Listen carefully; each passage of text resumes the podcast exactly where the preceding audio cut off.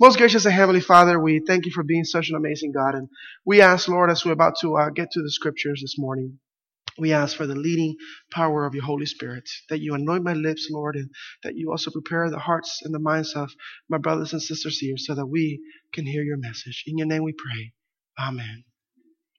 So today the message is a very plain, pointed, simple message, but because it's simple, because it's short, hey, it's only like a two pager, uh, because it's short, it doesn't mean that it's any less important. You know, uh, back in 2012, uh, October, somewhere in there, 2012, I went to Puerto Rico with uh, Florida. Florida Conference had, um, they pair up with the conferences over there, and they had 12 pastors go across the island and, ha- and, and hold 12 consecutive evangelistic meetings there in the island of Puerto Rico. And so when I went there, it was pretty cool because, you know, I grew up there as a kid, but when I was 12, we moved to New Jersey. So I haven't had a chance to really go back and enjoy it as a grown up. And so I went back and, um, my, my family lent me the school Jeep, you know, with, with the four door one, the Wrangler. And, and, so a couple of pastors and I, we, we, uh, on our day off, we sort of hopped on the car and we went to check out some of the sites and some of the beaches in Puerto Rico, which are really, really nice. And we were there in the water and, and, you know, when you don't know the pastors too well, because we're in separate corners, after a while, your conversations could get a little bit weird sometimes. You know, you're just talking and whatever. But, but during the holy part of the conversation, we were just sitting there waiting in the water and, and talking. And we were discussing, you know, how different it is you know, because I was like the young guy in the group there. You know, I'm sad to say I'm not one of the young guys anymore in the conference. It's like a whole bunch of other babies now. And so, but anyways, but that was during the time that I was still the baby. And we're talking and they're saying, well, you know, back in my day, because, you know, back in the day, everything was better in back in the day, but it was also harder. You know, you walked uphill both ways in the snow barefooted in Florida. There are no hills. Oh, actually, there are some here, but there's no real snow, but maybe there's a little bit here. But barefooted, and both ways, I mean, what does that look like? But anyways, the point is, we're talking about ministry. And they're saying, you know, back in the day was different because you have people from various religions and we all worship the God of heaven. We all believe in Christ. Some of us had our doubts sometimes about Christ. Some of us had our doubts about the Holy Spirit. But in general, similar God, similar Bible. And we simply went to the scriptures and saw how, hey, there's some real truths here. And the truth was what won people over. However, now, nowadays, we have people that don't even believe in God. So you show a Bible to them, so that's just a book like any other that I think is overrated, too expensive, and oversold. I don't know how it is that is the most sold book in all over the world. And, and, and it's a whole different story. People don't even believe in God. Some people don't even think there is a God. Some people think that our forefathers and forefathers behind them wrote this stuff just simply to keep us in line. Because after all, it is a book that says a lot of do's and don'ts. And that's what it was. And we created this being up there to sort of keep us in line. And that's what they believe. And so that's different because we could get a Bible and argue with people who believe in the Bible about this. But if they don't believe in it, then who cares? How do you share with them a God, uh, a God not only a God who is loving, but a God who ha- desires a certain life for us, who created us, who designed us, where they don't believe in anything that we have to offer. And so, that's where we were all, you know, about those things that make you go, hmm. You know, we were, we were like that, just like, huh that really is quite a pickle. I don't know what's wrong with being a pickle. I love pickles, but apparently that's what that was, where we're sitting there just wondering, what is that?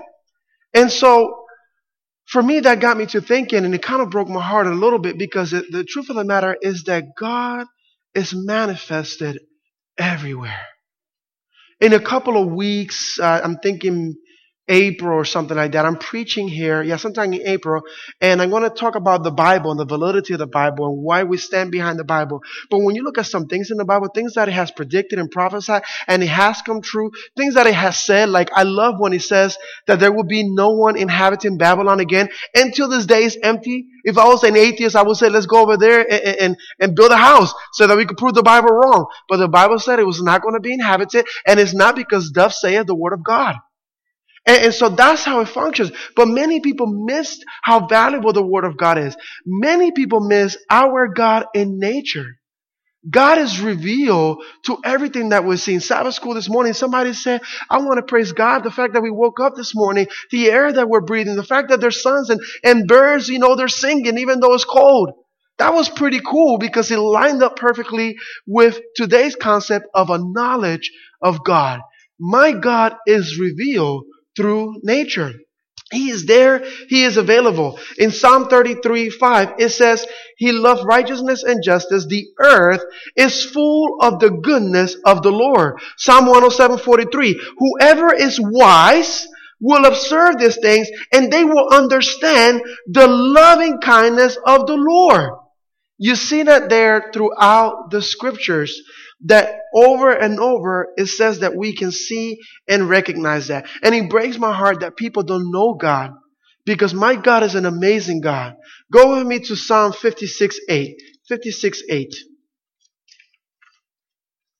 And, and, I don't know if you do the marking of Bibles or highlightings or anything else, but you know, not only does our God manifest himself through nature, He's a God that is very real, who loves us very much. And look what it says in Psalm 56 8. You number my wanderings. You put my tears into your bottle. Are they not in your book?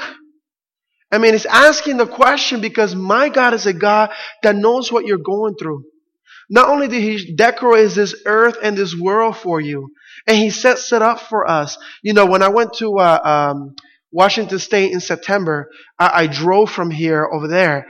And as I'm crossing through some of these states, some of them are called like the bread basket of America.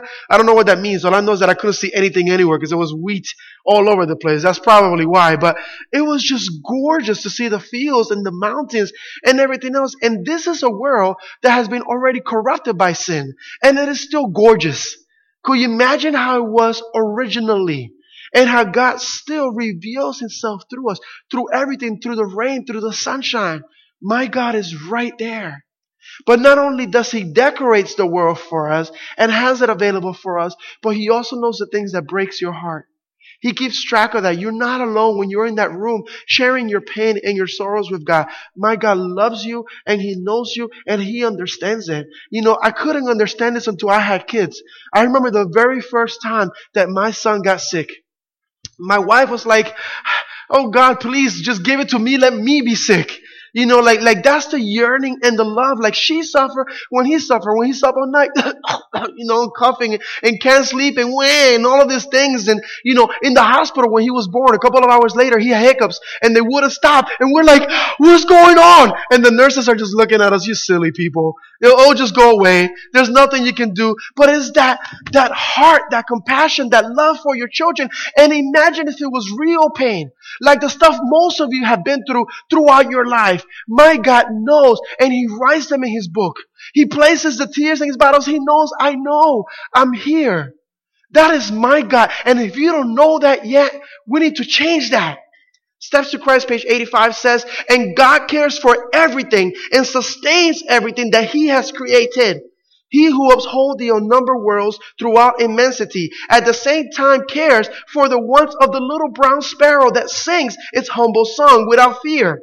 When men go forth to their daily toil, as when they engage in prayer, when they lie down at night, and when they rise in the morning, when the rich man feasts in his palace, or when the poor man gathers his children about the scanty board, each is tenderly watched by the heavenly Father. No tears are shed that the God, that God does not notice it. There is no smile that he does not mark. My God is an amazing God. Not only that, he, he, he's, he's, not, he's not only good, he is better than good. 1 Corinthians 2 9, it says, But it is written, Eye has not seen, nor ear heard, nor have entered into the heart of man the things which God has prepared for those who love him. I don't know. I, I don't know um, I don't know if you ever received like a really like poor gift. Like, what in the world is this?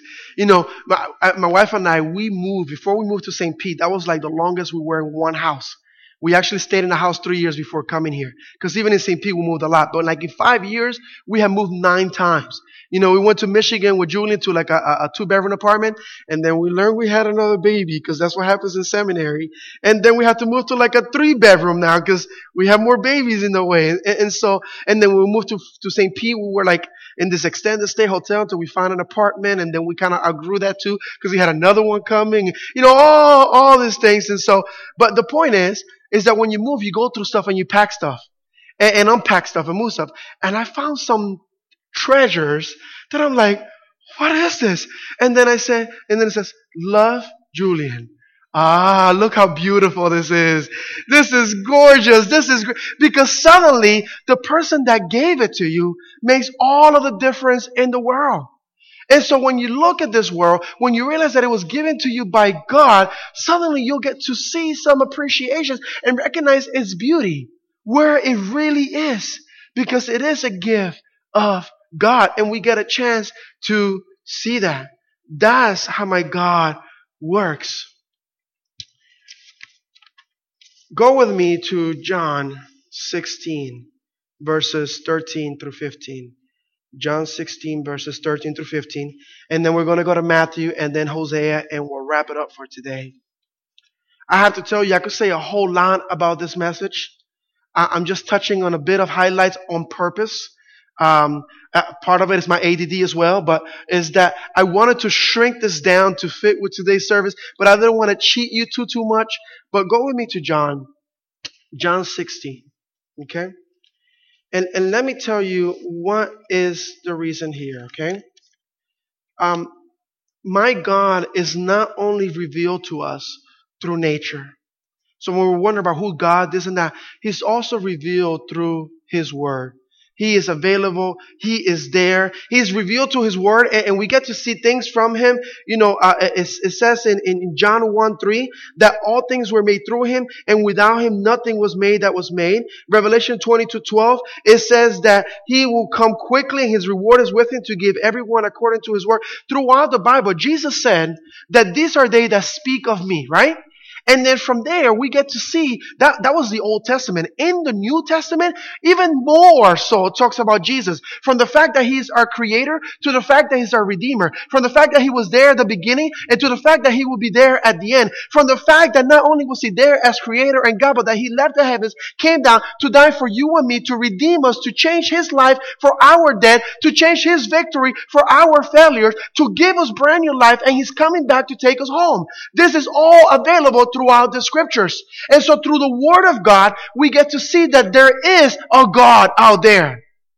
When you look at the scriptures, you see everything about it. Again, wait to that sermon in April. You'll get to see more about the Bible. But look at what it says here in John 16, 13 to 15, you know, because he is revealed through the scriptures, we must always pray and call upon the Spirit. But look what it says. Who, eh, however, when the Spirit of truth has come, He will guide you into all truth, for He will not speak on His own authority, but whatever He hears, He will speak, and He will tell you things to come. Verse 14, He will glorify me, for He will take of what is mine and declare it to you. Verse 15, all things that the Father has are mine, therefore I said that He will take of mine and declare it to you. So if you want to know God through the scriptures, it's another amazing way. You know, very interesting, those who were here for Sabbath school. I gave the leaders of this church the sermon schedule back in October, uh, no, back in September through to March. This sermon happens to line up on the very same week that this verse lines up with the Sabbath school and this concept of the Holy Spirit. I did not look ahead. I did not cheat ahead. I didn't even know what lesson we were going to be doing in 2017. I don't have enough time to do that. And it lines up perfectly. There's a lot to be said about how the Holy Spirit works that over and over we are reminded from Sabbath school to even this message now about this concept of knowing God. Why do I share that? Because you cannot trust me or any of your leaders to be your salvation or your connection with God. The Bible says that even demons will pose as pastors. And if you depend on the pastor to be the one to guide you in the do's and don'ts, I can be misled as well. I'm just another guy like you guys are. Yes, has God asked me to lead in this particular church? Sure, absolutely. Am I infallible? Pfft, absolutely not. I mean, that that's crazy. If anything, the devil's working extra hard, sending some extra demons. You know, you know how in cartoons you have like the one demon and the one angel, and they're like they're arguing. I got like 15 from the devil's side, trying to because they, the, the devil would do his best to get the leaders to fall. Because if the leaders fall, all you crazy people that put your faith on the leaders will fall with them. So he would do his best to do that, and you can't. You cannot depend on showing up once a week or twice if you come to prayer meeting as the only time you spend time with the Lord. That is not how it works. That is not how you get to know someone. You know, I've spoken to people about the Word of God, and, and I said to them, you know, but the Word of God says, you know what? Let me ask my pastor. Oh, well, my pastor said this. What about this? Hold that thought. Pastor, what about that? Oh, my pastor said, what about this? You don't need that. Study the word of God for yourself. Ask the Holy Spirit to lead you and he will guide you into all truth. He will give you what is of mine, says Jesus, and you will have it. Let's go to the last three verses for today. Go to Matthew, Matthew chapter 12, verse 7. Because you see, this is a sign. Some of you are thinking, yeah, I do know God. Yes, I appreciate God to nature. Of course, absolutely. But knowing God means more than just saying, I know God. Guess what? I know Obama and I know Trump, but do I really know Obama and do I really know Trump? Do, do I eat at their house? Do we hang out together? Knowing of someone and knowing someone is two separate things. There's a huge distinction between knowing of and about than actually truly knowing. And you may know about God, you may know about what He likes or what He doesn't like, but do you really know God? Matthew 12, verse 7. It says, But if you had known what this means, I desire mercy and not sacrifice, you would not have condemned the guiltless. This is Jesus speaking. And he said, Look, if you would have known what this meant, you would have not condemned these people. This is part of a conversation from a sermon that I preached a, a couple of weeks ago. Go to, go to a couple of chapters earlier to Matthew 9, 11 through 13. Jesus is saying, if you had known what this means, that means he expected them to know. How did Jesus expect them to know this concept of I desire mercy and not sacrifice? Well, Matthew 9, verse 11 through 13. When you have it, say amen. And when the Pharisees saw it, they said to his disciples, Why does your teacher eat with tax collectors and sinners? Verse 12. When Jesus heard that, he said to them, Those who are well have no need of a physician, but those who are sick. If you got 100% health, why show up to the doctors? Why go to the emergency room when there's nothing wrong with you? You don't need the help, but if you are sick, I am here. Verse 13, but go and learn what this means. I desire mercy and not sacrifice, for I did not come to call the righteous, but sinners to repentance. And so here you get a little bit more insight as to why Jesus said that a couple of chapters later. Look, if you learned that when I told you earlier that I came for those who are sick because they, they are the ones that need a physician, not those that are perfect. I've called to call this one to repentance, not them over there. So if you're a saint, back up, homie. I'm not here for you. And if you're perfect, get out. This is a church. This is like a hospital full of sick people. Some people say, oh, I don't go to church because it's full of hypocrites. Great, at least they're coming. Glory, hallelujah. Praise God that they're here. This is the place to be. If you're like that, if you're out there thinking you've attained, you're going to be in trouble. And so here is this concept that when you know God, you understand that it is okay to hang out with heathens and tax collectors and, and, and people who are sinners. Because after all, who is going to bring the gospel message to them if not you? How do you expect them to know about Christ if Christians aren't talking to them, hanging out with them, mingling with them? There's a distinction between partaking and sharing. There's a distinction between pretending and being a wannabe or actually being in the world or of the world than just hanging out and seasoning everybody that you mingle with. Ye are the salt of the earth. In order for salt to make my food taste good, it needs to touch it. And in order for you to share the gospel message with people, you need to touch them. You need to mingle with them. And that is okay. There's nothing wrong with that. Because God says, I desire mercy and not sacrifice. See, he says, go and learn what this means. You have different kinds of people. First of all, what is the greatest commandment? Does anybody know? Come on, just say it. Greatest commandment. Love God. And the second one is like unto it. What's the second great commandment? Love your neighbor as yourself. What is the Great Commission? You know, we as Christians like to talk about the Great Commission. What is it? Go ye therefore, right? Into all nations. But I believe that you cannot go into all nations teaching everybody, every tribe, tongue, and people, and baptizing them in the name of the Father, Son, and the Holy Spirit if you have no love for them. I've also met some people and I believe that, you know, you can't have love for them unless you love God. You know, and you can't love God unless you know God. And there, and that's the whole thing. So it all come back to having a knowledge of God so that you can love people. And when you see people, you're not condemning them as the Pharisees and the Sadducees were, but you actually could have mercy rather than sacrifice. You could actually love them and care for them rather than beat them up because it's easy to get on a high horse and think that we've attained. You know, the biggest problem with Christians is that you're Christians. And you think that because now you're in a different place, you feel good about pointing out everybody else's faults. And that is the worst thing that you can do. That is a sin against God and against man. First of all, the Bible says that the that people are God's children the Bible says that the church is God's bride. And let me tell you this, I dare any of you to talk about my wife or any of my kids. You know, see if I'm going to take it lightly. Oh, that was so good. Go ahead. Keep talking bad about them. Do you think it pleases God when you talk about his children or his bride? May God have mercy. But the only way to do that is by truly knowing God. Go to the last verse for today, Hosea 6 6. So you can see what Jesus was talking about. Hosea 6 6. Last verse for today. It's a tiny book. Somewhere between, like, it's in the Old Testament. It's like between Genesis and Malachi. Somewhere in there. Uh, somewhere past Daniel, I think, maybe, or before. Near Amos. You know, I know all the books of the Bible to like Psalms, and then I just go blank to like Malachi, and then I could do the whole New Testament. They tested me that in college. I think I passed it, but, you know, my teacher used to say, You learn for life, not for grade. Well, I learned for grade, and I forgot because, yeah. Anyhow, uh, so, everybody got it? Amen? No? Tesla, you still looking for it?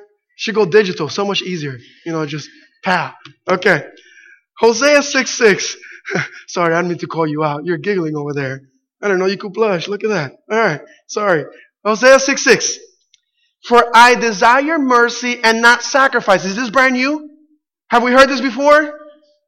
And the knowledge of God more than burnt offerings.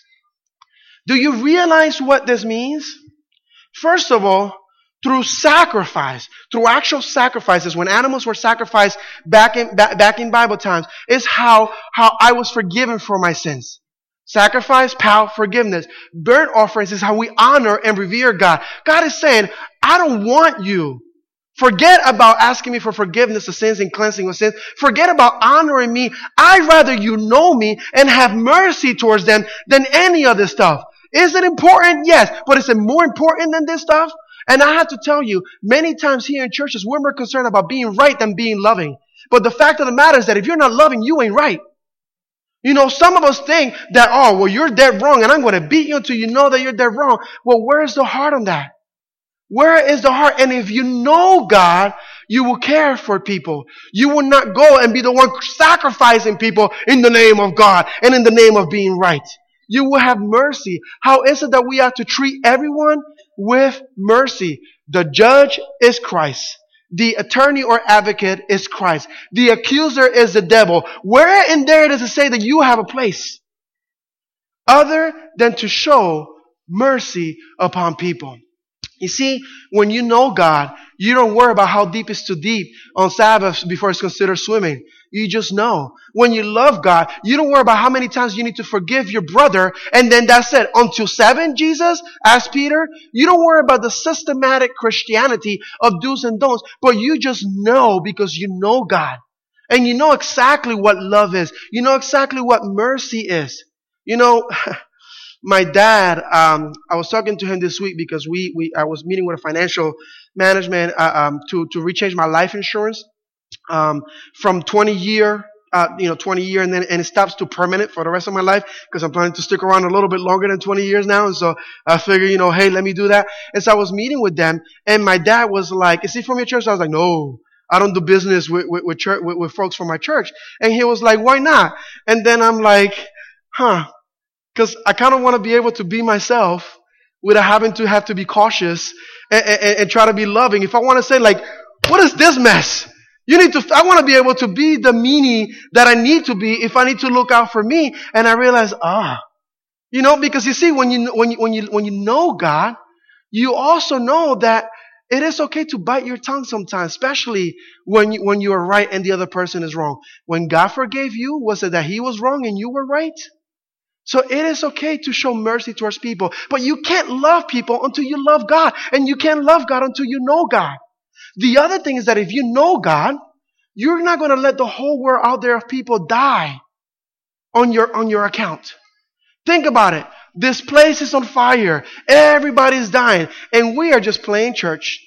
We're more worried about what somebody were or not were to church than people out there who don't even know who Christ is. You're more worried about whether or not, you know, I'm here every week preaching. You know, I was on vacation and people were concerned, you know, do we still have a pastor? Is the pastor gone? You know, uh, don't worry about it. It's okay. I'm here, but even if I'm not, you still have a job to do. And your job is that while you occupy, you tell the world. Whether or not you have a pastor, people need to know that Christ is coming soon and he's coming back to take us home. Whether or not there is a pastor here or head elder or other people, what are you going to do? We are blessed and spoiled in this country. We talked about religious liberties. That's amazing. There are pastors in other places that have been killed, have been arrested. People have to meet in secrecy, two or three at a time entering the house to, as to not to draw attention, have to go the long way to get there, to be able to meet still to this day in the year 2017. We're spoiled here where you have the freedom to come and spend time with your family, and we still don't come and spend time with church family because we're concerned about all of those different things. But when you remember the value of the soul, when you really understand the following, picture a house on fire. There's tons of people there that you care about and you love. Are you going to worry about what I'm wearing if I'm going to go in there and help you rescue them? Uh, like, oh no, you, you could rescue them, but first, you can't be dressed like that. Mm-mm-mm. I mean, could you picture that? My God says, come as you are, and then when we do, we scare we scare them away. That's not how it works. When you know God, you learn to accept people where they are and trust that it is God's job to change people. It is not our job to change people. When you know God, you recognize everyone out there as His children. And what's important is that you get them out of that building. Well, it's not convenient for me to go in there right now because you see I have a meeting and I have whatever. Well, you know what? I already rescued two people today, so I'm good for the month. Uh, maybe I'll wait till when you see that people need Christ in their life. There's no such thing as I met my quota. It's not how it works. People are dying, plain and simple. God is coming soon. We need to tell them about it. When I went to the trip in Puerto Rico back into the, for the evangelistic meetings, they gave us a tour of the hospital there in Mayagüez, Puerto Rico. And I learned something that I did not know. How the message from this church got to Puerto Rico. You had the Spanish American War in 1898, and then you had a soldier who also was a missionary who had the passion by the name of A.M. Fisher. And one man came to Puerto Rico in the war. After the war, he decided to stay, and the work began in 1901. By 1909, two conferences were organized. By 1997, they had over 256 churches. By 2007, they had over 290 churches. Today, over 350 and four conferences. Why? Because of one soldier who decided to hang back and share the gospel message. Do not, do not limit the ability of God in your life and what He can do in you and through you for the benefit of all. We see in Mark 6, Mark 6 6 actually, we see in Mark 6 6 where Christ was limited. He couldn't perform any miracles there because of the lack of belief, except lay a few hands on people. He, they were limit, they limited the power of God because of their lack of belief. It's hard to believe in someone that you don't know. If you know God, then you know what wonderful things He can do in you and through you. And so, my prayer this morning is that you really consider developing further a relationship with God and watch how He works in your life. If you aren't ministering to people, then you may not know Him. If it's hard for you to be loving and compassionate with people, then you don't know Him. If it's difficult for you to spend time with Him daily rather than once a week, then you really don't know Him. Because you know what? When I first started dating my wife, oh man, I, I man, we used to like fall asleep on each other on the phone. You know what I mean? Just just like you hang up, no, you you know, and, and we're there just falling asleep while talking to each other. But but I just couldn't get enough of the system. Some of us, you know, we, we if I preach more than, than, than, five, than, than five minutes after the time, uh, enough. I had enough Jesus for this week. See you next Sabbath. Like, wow. Then that means you really don't know him because as you get to know him, you just can't get enough of him. So I want to encourage you to develop that relationship with God. A knowledge of God is crucial so that you can love Him. Loving Him and knowing Him so that you can love in, in your neighbor, even if they're unlovable people. So that you can go right ahead and fulfill your task, fulfill your task here to share the gospel message with everyone. Let us go ahead and pray. Most gracious and Heavenly Father, Lord, I ask for a special blessing over this church uh, you know, I, have preached a message that they've heard bits and pieces of this when, when I talk because I'm very passionate about this. And it's like, yeah, thanks for the reminder. I, I get it. But unless we put it into practice, it means nothing you know, is right up there with my doctor telling me to change my diet or otherwise, you know, I'm going to have poor health. You know, he could tell me all he wants, but I need to step up and do something. Otherwise, it's not going to change. You know, is is right up there with me studying for the test. I mean, people could tell me to study, but if I don't, what's going to happen when the test come? And Father God, you could have finished this work all by yourself, but you have asked us to be extensions of you. And we can't do this out of the kindness of our own heart because our hearts are bitter and they lack kindness. So we need your love in us. Therefore, we need a relationship with you. May you bless us and keep us and anoint us, O Lord. We yearn, we yearn to develop such relationship so that you can work in us and through us for the benefit of all. Bless us and keep us now and pour out your spirit. It is my prayer in the name of the Father, the Son, and the Holy Spirit. Amen.